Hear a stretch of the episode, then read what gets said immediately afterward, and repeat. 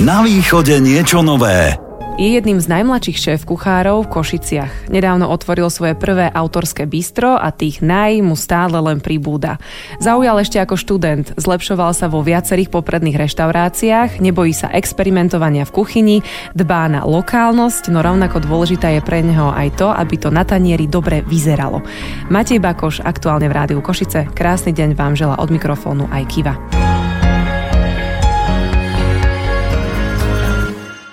Matej, určite sa ťa vždy všetci pýtajú na jedlo, ale mňa by zaujímalo, že čo robíš, keď nevaríš, alebo nezostavuješ jedálniček, čo ešte ťa baví vo voľnom čase. Každý sa ma pýta jednu vec, to je tá, že nikdy ma nevideli uh, s nejakou negatívnou náladou a tak ďalej. Za to vďačím tomu, že vstávam každé ráno o 5, idem si zacvičiť, po tom tréningu som plný energie, endorfínov, ktoré sú vyplavené z tela a tvorím dobre chutné jedlo v spolupráci s mojimi s, úžasnými kolegami a týmom, takže Takže to cvičenie je tá cesta. Uh, v podstate áno, áno, áno. Je to taká už moja denná rutina, tak ako varenie, tak aj to cvičenie, pretože ja si myslím si, že dobré jedlo a nejaký zdravý životný štýl ide veľmi pekne k sebe a mm, za mňa je to aspoň pre mňa najdôležitejšia súčasť, ten ranný tréning a potom sa celý deň odvíja od toho, čo budem robiť alebo čo budem tvoriť. A kto teba konkrétne naučil variť? Také úplne prvé dotyky s vareškou. No toto je dosť, e, dosť e, taká v podstate otázka, ktorú mi dáva naozaj každý. E, ja som v podstate už od nejakého 10. môjho veku keď som bol ešte malý chlapec, som sa už skôr motal v tej kuchyni pri babke, pri mamine. Dedo bol výborný kuchár, ktorý robil každú nedelu nejaký slávnostný obed keďže som vyrastal na dedine, tak to bolo tak, že v nedelu bolo stále meso. A nejako tak viac ma bavila práca práve v kuchyni alebo doma ako vonku. Hej, čiže stále som, som tam sedel, pozeral na babku, ako hneď cesto každú sobotu, pretože nedelná polievka bez domácej cestoviny nemohla byť. Takže e, tam asi tie prvé také iskry toho celého. Ty si pomerne mladý šéf kuchár, ktorý má už aj svoje bistro. To sa niekomu nepodarí aj za celý život. Čo tomu všetkému predchádzalo? Lebo to nešlo asi len tak lusknutím prsta, ale Nešlo, to je pravda. Ja si myslím, že, že je to aj to, trošku taká, taká zdravá drzosť, by som to nazval, pretože v tom svete gastronomie treba byť aj trošku taký odvážny, trošku drzý, ale pokora tam musí byť. Hej, čiže ja som skôr chcel pretaviť to svoje, čo mi nebolo umožnené niekde inde, moje nápady, moje námety na to celé jedlo a priniesť Košičanom taký ten západný štýl toho stravovania. Hej, čiže perfektné raňajky alebo bránč, ktorý naozaj si myslím stále napreduje ďalej a ďalej, pretože ľudia už majú čas aj do obedu si spraviť. Pretože tie raňajky nie je iba denná rutina, áno, jesť musíme, ale ten bránč by mal byť taká oslava toho jedla. A chýbal mi v Košiciach kvalitný dobrý obed, ktorý má úroveň nie je to, že sa to navarí, stojí to niekde v režone alebo v ohranom pote 3 hodiny a potom to jedlo aj tak vyzerá. My tým, že vlastne varíme všetko e, na čerstvo, tak ten host dostane krásne čerstvo uvarené jedlo iba pre neho. Čiže to mi chýbalo. Ale ty si vytrčal z radu v podstate už ako študent, lebo ja som si našla, že si vyhral aj prvé miesto ešte ako študent a označili ťa za najtalentovanejšieho študenta v odboroch kuchár čašník.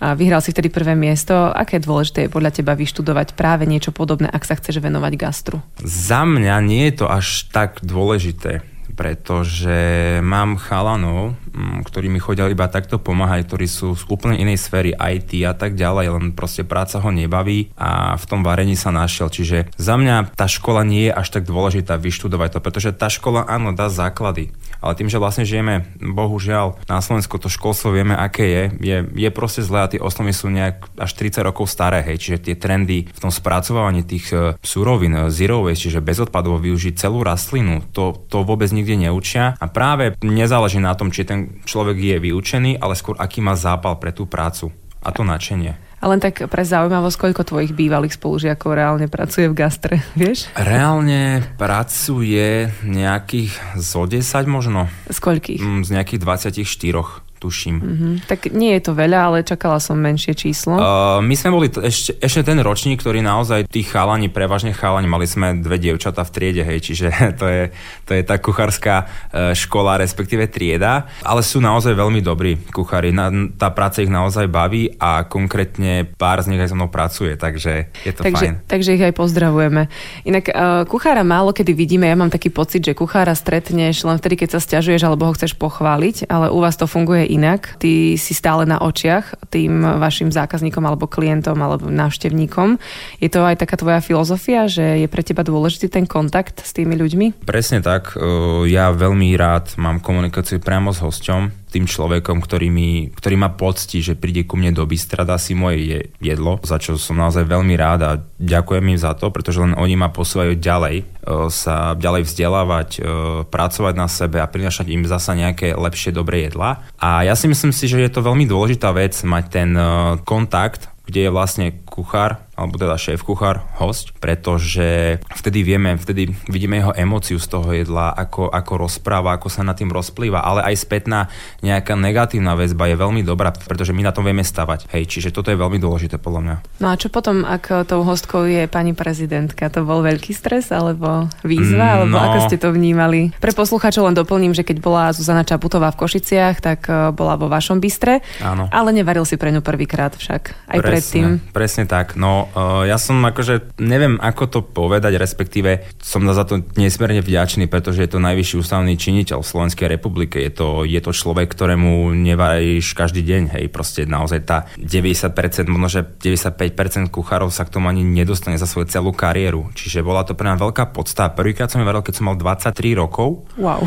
a to bolo pre mňa akože wow. Také, také že fakt, že... Ale aj stres? Mm, určite aj stres. Určite aj stres. Tým pribúdajúcim vekom ten stres opada, som si taký istejší, už poznám všetky tie veci, ako sa správajú suroviny a tak ďalej, ale skôr z toho hľadiska, že m, mm, tie opatrenia predtým, hej, čiže na, hygiena, všetko vlastne do skúmaviek, poslať to do labakov, aby či náhodou tam niečo, niečo nie je, ale m, mm, za mňa takéto veci ťa len posúvajú ďalej, hej, lebo u mňa slovo neviem alebo nedá sa neexistuje, hej, čiže my sme vlastne bistro, ktoré keď prídeš a máš nejakú intoleranciu, ty si prišla ku mne ako host a mojou úlohou a úlohou môjho týmu je to podať ti to jedlo, aj keď máš proste nejakú intoleranciu, prečo by sme to mali nejako proste dávať škatulkovať tých ľudí, keď naozaj ty sa to nemôžeš a je mojou povinnosťou ti pripraviť takisto perfektné dobré jedlo ako XY ďalším hostom. Takže... A napríklad e, práve e, pri tejto situácii a príležitosti, že keď tu bola e,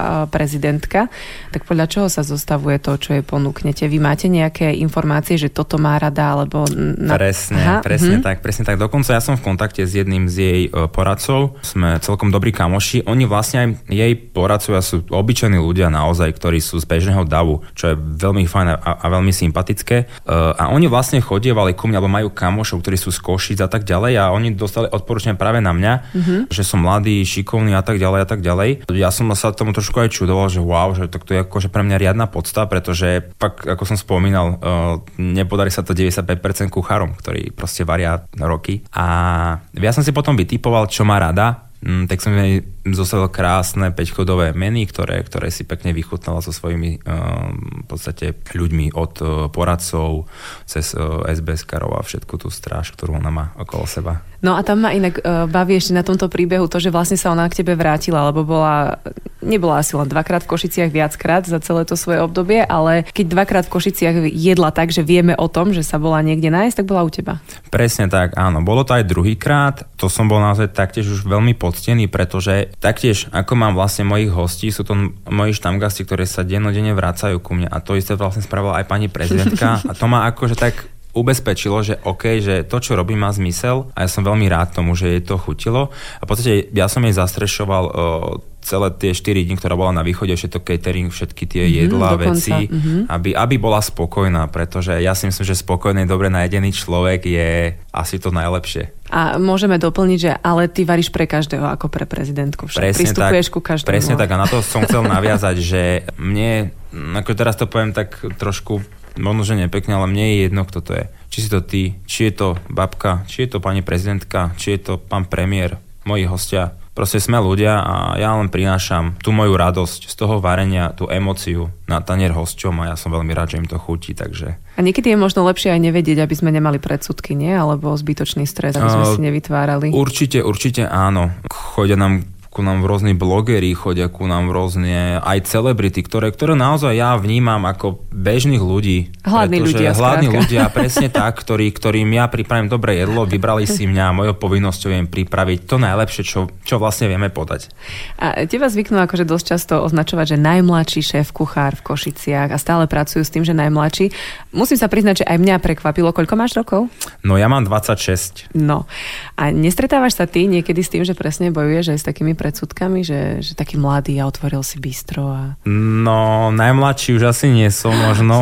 Roky idú a starde možno áno. tak mladý neviem. šéf kuchár. Tak, vieš čo, ani nie, pretože ja som si... Mne tej peniaze nikto nedal na to otváranie, ja som si ich musel niečo zo zárobku, čo som mal našetrené a normálne požičať ako, ako bežný človek a podľa mňa, keď dáš do toho všetko, proste 150%, tak uh, nie, že to musí výjsť, ale, ale robíš všetko preto, aby to vyšlo a ja si myslím si, že toto je cesta. Čiže ani neskôr predsud, jasné, tá závisť a tak ďalej, hej, proste sme ľudia, je to naša bežná vlastnosť, závisť, hej, ktorá je, ale, ale skôr ide o to, že ten človek musí každý deň makať, aby sa stále niekde posúval. Hej, čiže za tým je naozaj tvrdá drina, roky, hodiny, hodiny driny, ktoré, ktoré sú či už stáže, ktoré som mal zadarmo, proste len som tam bol v nejakej reštaurácii, lebo som proste chcel sa niečo naučiť a Košičanom to vlastne ukázať tu na v Košicech, Bakoš Bystre, takže. Ale e, si tak trošku asi e, fanúšik adrenalínu, lebo vy ste otvárali počas pandémie.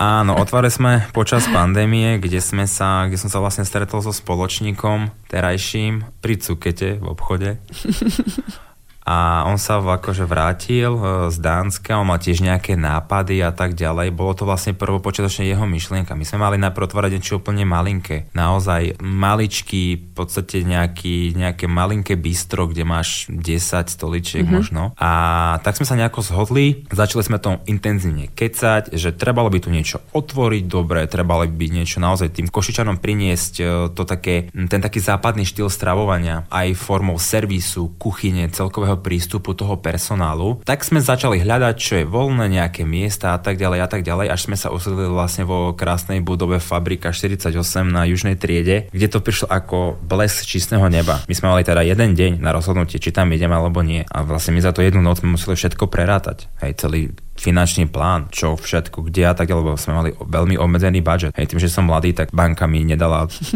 100 tisíce, ale proste mali sme niečo, s čím sme vedeli uh, pracovať. No a využili sme to do úplného, do úplného maku, tak aby všetko presne zapadlo. A zapadlo. A zapadlo, čo som veľmi rád. Ale aj tak je to neuveriteľné, že počas pandémie, akože, kedy mnohí zatvárali alebo plakali, že gastro krváca, tak vy ste vtedy otvárali. Ale áno. museli vás asi ľudia od začiatku podržať, nie? Áno, že prišli áno, a vrátili áno, sa. Áno, áno, presne tak. My sme aj v podstate skrz tej, eh, z tej pandémie, lebo stále veci sú na niečo dobré, na niečo zlé. My sme to zlou bolo to, že proste sme boli odpísaní out, proste je jasná vec, záväzky a tak ďalej. Ale tá druhá je tá, že sme si našli alebo teda získali prostredníctvom donáškových služieb strašne veľa nových zákazníkov. Sme oslovili naozaj davy ľudí, spravili sme meny, ktoré bolo ideálne, nabalenie ideálne, e, na donášky a tak ďalej a tak ďalej a začali sme makať. Keď to vlastne vyhlásili, my v tú noc sme si dali proste meeting a ideme do toho. Prispôsobili sme tomu meny, prispôsobili sme tomu v podstate všetko, tak aby sme mohli nejako fungovať počas tej pandémie, lebo bola dlhá, takže Áno, bola to aj v tomto smere asi taká skúška pre niektoré reštaurácie, že buď sa zatvorili a zľakli, alebo vymysleli, akým spôsobom, aj keď predtým donášku nerobili, to dostať e, k tým, k tým ľuďom až domov. Dnes je ale celkom in prepájať e, klasické jedla, ktoré poznáme desiatky rokov od detstva s moderným štýlom. To je asi aj taká trošku tvoja filozofia, také nezvyčajné kombinácie, ktoré by nám nikdy nenapadli. Áno, je to pravda. E, v mojom vlastne lístku nájdete trochu inak od Bakoša, to je vlastne edícia jedal, ktoré sú nám veľmi blízke blízke. Či už z detstva, zo školských jedálni, ktoré veľmi asi nemusíme, ktoré nám variovali naše maminy, babky a tak ďalej, ktoré naozaj sú zakorenené v nás a je to to, čo, čo nás robí šťastnými, pretože ne, napríklad tento týždeň máme v ponuke Stroganov, ale ten Stroganov je trochu inak urobený. Tam vlastne kladie sa dôraz na to, ako je to meso pripravené, ako je omáčka pripravená. Vlastne všetky tie komponenty, ktoré sú v nejakom ragu alebo nejakej zmesi, sú rozložené pekne na tanier a ten host to naozaj vidí. Čiže veľký dôraz vám na chuť, silná chuť. A toto je si myslím to celé, kedy, kedy vlastne človek, keď si dá všetky komponenty na tom tanieri, by mali krásne prepojené. A ja to vlastne aj v tej edícii trochu inak uh, robím. A ak by si mal vybrať jedno jediné jedlo na svete, ktoré by si jedol do konca života, čo by to bolo? Uh, mamkinu žemlovku. To oh. je proste za mňa úplný stroba hrod. Ale taktiež... Uh, ale, ne, asi to. Asi, asi to bude práve to. Ja milujem sladké, preto ja chodím ráno tak skoro cvičiť, aby som pokojne priberal. ale, ale, ale tá žemloka proste chutí 20 rokov rovnako. To je proste, keď si mala niekedy, keď si bola menšia a prišla si niekde do ku krsnej a ten čaj chutí 20 rokov takisto. Áno, ale keď si ho ty urobíš doma, nechutí. Presne tak. tak, presne tak. super, tak dúfam, že sme teraz e, poslucháčom urobili e, chuť e, na niečo, čo si môžu dať počas pesničky a šéf kuchár Matej Bakoš s nami ostáva. O chvíľu sa vrátime. Na východe niečo nové. Rádio Košice. Neexistuje zlá surovina, iba zlý spôsob prípravy, povedal môj dnešný host, šéf kuchár, východniar, veselý človek Matej Bakoš a my dnes pre vás varíme aj tento chutný rozhovor. Takže ako je to s tými surovinami? Naozaj e, nie je nič, čo vyslovene nemôže e, chutiť zle, alebo ide vždy o prípravu? Ja si myslím, že áno, pretože ako máme vlastne z detstva zakorenené, že nemáme radi prívarky, lebo sú zbité, sú ťažké, sú mučné, nemáme radi špenát, po prípade ryby alebo vnútornosti. Uh, ja si myslím si, že je to veľmi taká otázka, že či naozaj, alebo, alebo tá surovina bola iba zle pripravená. Za mňa bola iba zle pripravená. Ja keď som bol malý, fakt som nenávidel huby, nenávidel som pečienku, nenávidel som dokonca špenát, toto všetko. No a postupom času, keď som vedel, ako sa to pripravuje, tak teraz už to mám rád. Teraz si to naozaj vychutnám. No a musím sa opýtať, akože som zvedáva, čo mi na to povieš, ako zareaguješ, že čo ten kôpor? Kôpor. Lebo kôpor hovorí je... sa, že Bakoša spoznáš podľa toho, že má áno, kôpor. Áno, áno, áno. Dokonca jedna moja známa spravila také memečko, kde vlastne Salt B, mesto soli som ja a dám tam kôpor. Za mňa kôpor je jedna z najkrajších byliniek a najchutnejších byliniek. Práve prostredníctvom svojho jedla, pretože to máš ako s koriandrom. Buď ho miluješ, alebo nenávidíš. A ja vlastne prostredníctvom toho, toho môjho jedla, hlavne toto trochu inak, lebo ten kôpor je naša slovenská bylinka, je naozaj roky, roky stará. A ja učím ľudí, ako ju pekne pripraviť, respektíve skonzumovať, ako takú fresh garnish na to, na to jedlo, pretože prívarok tekvicovi, napríklad šošovce bez kopru, to, je, to proste nejde dokopy, že bez toho by to nebolo to ono. Takže netajíš sa tým, že máš blízko k tomu kôpru. Vôbec, všeobecne k bylinkám. A čo najlepšie si ty v živote ochutnal? Dá sa to vôbec povedať? Predpokladám, že tých jedál bolo veľmi veľa, ale niečo také, čo ti ako sa hovorí, odpalilo dekel, že? Odpalilo dekel. um, asi práva neapolská pizza, podľa mňa. Fakt. Fakt. Mm, to si prekvapil fakt, teraz. Fakt, akože vážne, lebo tam je to umenie. Nie je pizza ako pizza, a ja sám mám rád takéto kvázi street foodové jedla, alebo nejaké také nezdravé jedla. Všetci to mne vedia, hlavne moji blízki kolegovia. A naozaj pizza, lebo všeobecne tá talianská kuchyňa je založená na málo, ale za to tých najkvalitnejších ingredienciách. A tam vlastne zistíš, aký ten šéf kuchári alebo ten človek, ktorý to pripravuje to jedlo. A na pici iba margarita naozaj s kvalitným sírom, cesto, paradajky, bazalka, nič iné, olivový olej. To, ako Toto chutí jedlo, je jedna vec, ale je dôležité asi aj ako vyzerá. Dnes najskôr krmíme followerov na sociálnych sieťach, až tak nakrmíme sami seba. A ty to ako vnímaš? Presne tak. E, ja som bol vlastne už od naozaj, odkedy som bol študent, som, som sledoval sociálne siete, sledoval som šéf kuchárov, ktorý, pod ktorými som pracoval, respektíve študoval a učil ma tie prvé platingy alebo čo s čím kombinovať. A potom to je iba také zdravé zmyšľanie, že ty dostaneš jedlo. Najprv ho vidíš, potom ho voniaš a až tak tá chudí až tá tretia. Hej, čiže ty vlastne keď dostaneš krásne naservované jedlo, ktoré aj pekne vonia, tak ten mozog začne pracovať, OK, tu bude super, v konečnom dosledku to nie tak nemusí chutiť, hej, ale, ale, ale, ale malo by, jasné, že... Ale... Áno, a niekedy lepšie vyzerá to jedlo ako chutí, áno? Tak ale... uh, za mňa je to, akože ten plating uh, tak dôležitý ako aj silná chuť toho jedla, pretože aj to jedlo musí mať štýl. na tom tanieri. Ale tak zľahka som sa dotkla tých sociálnych sietí a vy si dosť idete u vás v Bystre tie sociálne siete však. No, áno. máme to také špecifické, že máme super content kreatora, alebo teda týpka, ktorý naozaj to robí s radosťou, vôbec nie je z tej branže. Proste on prišiel a začal to robiť. Mm-hmm. Hej, a on má také nápady, že mne samému niekedy odpali dekel, keď som niekde, pozriem si Bakoš Bistro a tam storka, že nechápem. A ja som strašne rád, že aj našim hostom sa to páči, lebo ja som tam proste prirodzený, všetci sme tam prirodzení, uh, nič neskrývame, nemáme čo skrývať, tak ako sú zábery z kuchyne. Nemáme čo skrývať, máme proste veľmi prísne hygienické kritéria a ukázať tým našim followerom alebo hostom, kde, v ako, na akom mieste sa pripravuje jedlo, preto máme vlastne otvorenú kuchyňu, kde oni vidia, kde chalani pripravujú jedlo. No a s tým vlastne súvisí aj nejaká tá srandička, pretože byť pozitívne naladený, to je to, čo nás posúva ďalej a čo nám spríjemňuje celý deň. A doma varíš? Lebo to je, zvykne to tak byť, že kuchári doma nevaria. Áno, s touto otázkou sa stretávam veľmi často, asi na dennej báze.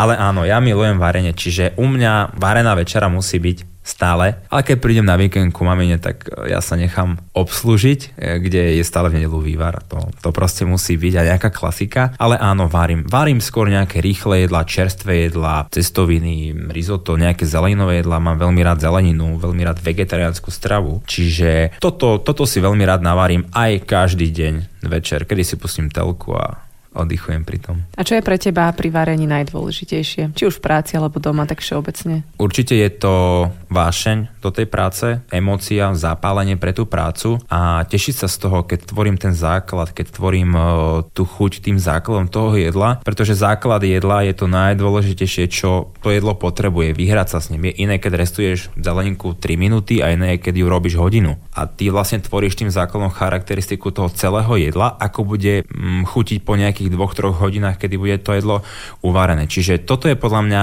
veľmi dôležité. Mať, mať preto zápal, pre tú prácu. Hej, naozaj žiť tým, čo človek robí. Či už je to v kuchyni, alebo aj aj mimo nejaké iné zamestnanie. A ako vnímaš uh, gastro v Košiciach? Posúvame sa niekam? Áno, tak uh, za mňa je to určite, určite um, na dobrej ceste ísť niekam, posúvať sa niekam. Máme tu aj naozaj veľa dobrých veľkých firiem, pre ktorých pracujú ľudia, ktorí sú cestovaní, sčítaní, ktorí už poznajú tú svetovú gastronómiu a proste to tu na vyhľadávajú a my sa musíme ďalej a ďalej posúvať. Čiže s mojimi kolegami z branže sme naozaj kamoši, ktorí, ktorí majú iné podniky, respektíve tvoria nejaké iné jedlo, iné koncepty a ja som veľmi rád, že, že, že makajú na tom celom. Samozrejme pár výnimiek je, ale, ale to to proste je tak. Súčasťou Stále to tak asi. bude. Mm-hmm. Áno, áno, ale ja si myslím si, že je to na veľmi dobrej ceste, kde vlastne to gastro speje. Máme vzdialené, sme na miele vzdialený Prahe alebo Budapešti, ale tam je úplne iný turizmus, hej, tam naozaj. Pretože ten turizmus podľa mňa posúva tie hranice, tú laťku toho servisu, tej kuchyne naozaj ďalej. A tvoje bistro nesie v názve tvoje priezvisko, to je tiež uh, také zvláštne, že, že si sa neskryl za nejakú značku, ale že si išiel doslova s vlastnou kožou na trh. No to bol, to bol nápad môjho spoločníka, pretože on žil v Dánsku niekoľko rokov, dokonca varil v dánskych reštauráciách a tak ďalej. Videl, ako sa to celé tvorí, ten taký, ten taký západoevropský štýl uh, toho servisu celkového. A bol tam vlastne jeden šéf kuchár, Gorm sa volá, a on tiež vlastne, jeho si v podstate nejako našli nejakí ľudia, ktorí proste mali nejaký kapitál a tak ďalej a vedeli, že má talent a tak ďalej, tak ho zobrali pod seba, on otvoril vlastne Gorm Kitchen, má asi 30 reštaurácií v Dánsku proste, takže a ja si myslím, že to bol počiatočne jeho plán, pre mňa to bolo také, že fúha, že je to, nie že také namyslenecké proste, ale neviem, ale potom som povedal, že OK, no a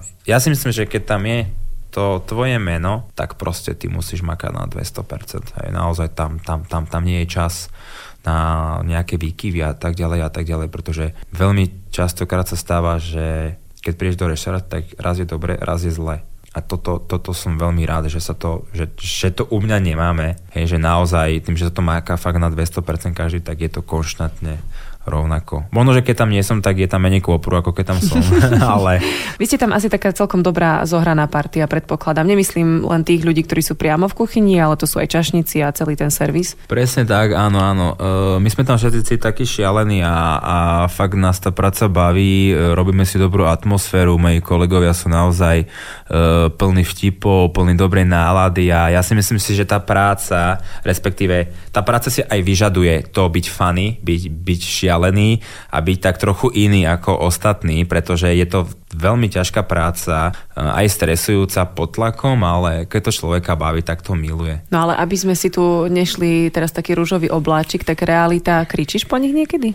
Uh, na začiatku som kričal veľmi, bol som veľmi, veľmi prísny, veľmi tvrdý, veľmi, nie že sebecký, ale, ale naozaj uh, niekedy som to až preháňal, to sa aj priznám sám a bolo to zbytočné, pretože potom som si povedal, že veď to je iba varenie to nie je mozgová operácia, kde chirurg operuje niekoho 20 hodín a proste fakt. A potom ani tí zamestnanci sa dobre necítia v tej práci. Ja chcem, aby sa moji zamestnanci tešili do tej práce, aby prišli s úsmevom, so srandou a takto to je fakt každý jeden deň ku mne naozaj zamestnanci nechodia nadurdení, nechodia smutní, tešia sa do práce, ale to je aj preto, že niekedy som bol zamestnanec, teraz som zamestnávateľ a viem, čo ten zamestnanec potrebuje. Ale e, dosť sa teraz hovorí o tom, že je nedostatok ľudí v gastre. S týmto nebojujete? Máte taký svoj stály tým? Je to pravda, pretože aj tá skrz tej pandémie nám to veľmi nepomohlo v tom cestovnom ruchu, respektíve gastro, pretože veľa ľudí odišlo a tak ďalej. Ja som si v podstate všetkých ľudí podržal, e, mali naozaj to, čo dostávajú aj doteraz, takže ako za bežnej prevádzky. Um, je to pravda, ale ja si myslím si, že je to skrz toho, že tí ľudia proste boli nedocenení. A čo teba zvykne alebo dokáže sklamať? Si pozitívne naladený a hovoríš o tom, že máte takú, takú teóriu fungovania aj u vás v Bystre, ale čo ťa zvykne sklamať? Mm, myslíš, čo sa týka v gastre alebo áno. v práci? No áno, áno. Nie v súkromnom živote. jasné. akože môžeš aj to povedať. Ale... Uh, čo ma vie sklamať? Možno taký trochu lebo ľudia mm. dokážu byť nepríjemní. Jasné, zase... jasné, to sú ľudia. Aj, aj u mojich zamestnancov proste to stáva, že niekedy chalani majú ťažký deň, alebo niečo sa deje a trošku to možno, že odflakne, alebo nie je to úplne podľa mojich predstav, ale je to skôr taká pár minútov, ale nejaká vec, ktorá sa potom vyrieši. Čiže skôr, čo ma vie sklamať, je nejaký ten taký osobitný prístup k tomu celému, že ten človek to tak neberie, že, že ako keby je to moje. Hej, a robím to najlepšie, ako to viem a dám si na to bacha ale zo, zo začiatku to bolo dosť častokrát, teraz už je to zastabilizované, je to fajn, takže už je to dobré. A ľudia, ktorí prídu a možno, že niekedy veľmi vymýšľajú, toto, toto by ma zaujímalo, ako to vy vnímate, lebo dnes nemôžem toto, nemôžem toto, toto mi spravte iné a nakoniec videla som raz taký vtip na internete, že donesli kocku ľadu a že to je aj bez lepkov, aj bez laktózy, aj bez všetkého a že to je jediné, čo môžete u nás jesť. Tak e, toto... No, žijeme v 21. storočí, je to podľa mňa veľmi už bežná vec, tie intolerancie. Naozaj je veľa ľudí, ktorí to proste majú skrz toho, že dýchame nejaký vzduch, konzumujeme nejaké jedla, ktoré sú plné nejakých vecí a tak ďalej, ečok. A toto, toto niekedy nebolo. Hej, proste moja babka a tak ďalej, mi to nepoznali, nejaké mm, intolerancia na mlieko, však na mlieku sme vyrastali. Áno, jasné. Ale ja veľmi rád pripravím jedlo, pretože to je to, to je ten osobitý prístup, ktorý som ja spomínal, že mať ten kontakt s tým hosťom. Hej, lebo on sa vráti aj druhýkrát, vráti sa aj tretíkrát, povie to niekomu inému a ja si myslím si, že toto je veľmi dôležité, mať ten prístup k hostovi taký, aby mal pocit, že si ho vážime, že prišiel. A to, že proste niekto má intoleranciu, že je gluten free alebo niečo, tak jednak ja to aj vypisujem do lístka, že čo je, aké je jedlo gluten free, alebo je možnosť prípravy v gluten free verzii. Čiže, lebo podľa mňa nemajú byť prečo mm, okratení, hej, o ten zážitok z toho jedla. Prečo? Pretože majú gluten free, alebo sú teda intolerantní na niečo. Veľmi sa teším mm, na tie tisícky poslucháčov, ktorí nás teraz reálne počúvajú, ako k tebe nabehnú s rôznymi požiadavkami a ty sa musíš usmievať a reagovať, lebo si to povedal. Samozrejme. A... Choďte, testnite ho. Hostia to budú mať pekne napísané eh, v lístku gluten free alebo lactose free, veggie, to všetko vlastne vypisujem, lebo ty niekedy nemáš čas čítať v tom lístku nejakými maličkými 1, 3, 6. Tak radšej to vypíšem, obilnina a tak ďalej, a ešte veľkým, že je to gluten free napríklad základ. Ano. Prečítaš si, vieš to hotovo. Šetríte Čiže... si vzájomne čas. Tak, ano. lebo čas sú peníze. A neviem, či ty si ešte stále súčasťou, ale bol si aj súčasťou školy varenia, tak? Áno. Áno. A, áno, áno, áno. Ako áno. skúsenosti to dalo? Boli tam aj ľudia, ktorí absolútne nevedeli variť a odchádzali s takým nejakým začiatkom, aspoň, že ich to naštartovalo? Je to pravda. Čo mi to dalo? Dalo mi to určite zapracovať na komunikácii, zapracovať celkovo s tým prejavom, vyhnúť sa tomu stresu alebo dostávať sa do nejakých stresových situácií, keď máš na sebou, respektíve pred sebou kamery, kde ťa sleduje tisícky ľudí. A ja si myslím, že dalo mi to skrz toho veľmi veľa hej, naozaj ten prejav všeobecne, som to aj trénoval, chodil som aj k psychologom a tak ďalej, čiže aby som to nejako zvládal. A ďalšia vec je tá, že sa nesmierne teším z toho, keď ten človek ide vysmiatý preč, niečo sa naučil nové, čo aj robil, ale teraz to už bude robiť úplne inak, lebo dáva to zmysel a použil všetko to, čo kúpi. Hej, ty si predstav, že veľa ľudí, ty si kúpiš Petržlenovú vňať, hej, napríklad 300 gramov, z toho je 120-110 gramov listov a ostatné je stonka, no čo, tak vyhodíš to. Ale my to učíme zosekať to do základu, spraviť si nejakú sušenú zmes z byliniek, hej, proste dať to do jedla, v úvodzovkách vegetu, hej, alebo, alebo spraviť si z toho nejaké pesto, alebo keď dávaš vňať na konci do jedla, tak stonky daj do základu, lebo tie, v tej stonke z toho rastie tá rastlina, tam je tá najlepšia sila a chuť tej danej suroviny alebo zeleniny. Čiže to je také, také logické myšlenie, hej, e, ako pretvoriť aj stonku na dobré jedlo. Matej, čo je pre teba uh, pri varení najdôležitejšie? Úplne také naj, alebo pri tom, čomu sa venuješ, nie je to len varenie, ale už riadiš aj ľudí, tak čo je také tvoje, keby si mal vybrať jednu vec? Asi to, že sa snaží byť priateľský k tým mojim zamestnancom. Byť naozaj tým, ktorý je, áno, je to líder, teda som líder, ale mal by som byť aj priateľ, aby sa nebal prísť za mnou a povedať, počúvaj, tak uh, treba mi novú panvicu. Ja som bol niekedy, zasa to spomeniem, zamestnanec a viem, ako k tomu pristupujú zamestnávateľia. Hej, proste nie, nedá sa. Ale oni si neuvedomujú jednu vec, že tá panvica ti vyrobí 20 krát toľko, ako keď by to malo byť na tej starej panvici. Čiže byť aj taká butľavá vrbička, hej, čo je zlé možno a vypočuť si ich a potom to riešiť, aby oni mali komfort v, tej, v tom zamestnaní.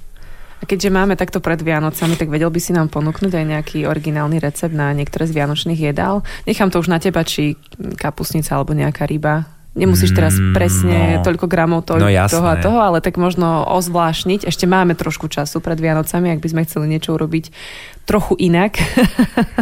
Správne, trochu inak. Uh, ja som zvykol robievať už, už roky trochu inú rybku, ako, ako zvykne byť, že je to kapor alebo možno pstruh. U nás boli pstruhy dosť veľmi obľúbené, pečené s cibulou, klasika, úplne to robil ocino. Niekoľko rokov a teraz som prebral potom uh, to žezlo ja, že príprava Vianočnej večere, čo mňa veľmi baví. A tento Čiže vy doma, prepáč, vy doma máte štedrú večeru podľa Bakoša, hej? Uh, áno, samozrejme oplatka, bobaľky alebo ano, opekance, to musí byť, bez toho ja žiť neviem, hej, bez bobaliek to, to proste Vianoce nie sú, kapusnica, jasná vec.